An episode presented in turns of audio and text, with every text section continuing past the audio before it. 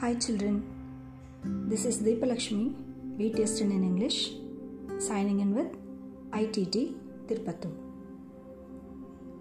Today's moral story. There was once a woodcutter working hard in the forest, getting wood to sell for some food. As he was cutting a tree, his axe accidentally fell into the river. The river was deep and was flowing really fast. He lost his axe and could not find it again. He sat at the bank of the river and wept. While he wept, the god of the river arose and asked him what happened.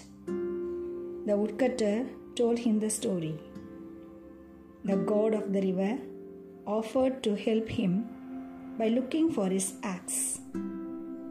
He disappeared into the river and retrieved a golden axe. But the woodcutter said it was not his. He disappeared again and came back with a silver axe. But the woodcutter said that was not his either. The god disappeared into the water again and came back with an iron axe. The woodcutter smiled and said it was his. The god was impressed with the woodcutter's honesty and gifted him both the golden and silver axes.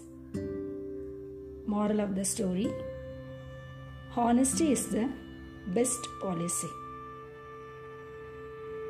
Try to be honest in your life. It will give you a great reward. Thank you, dears. Have a nice day.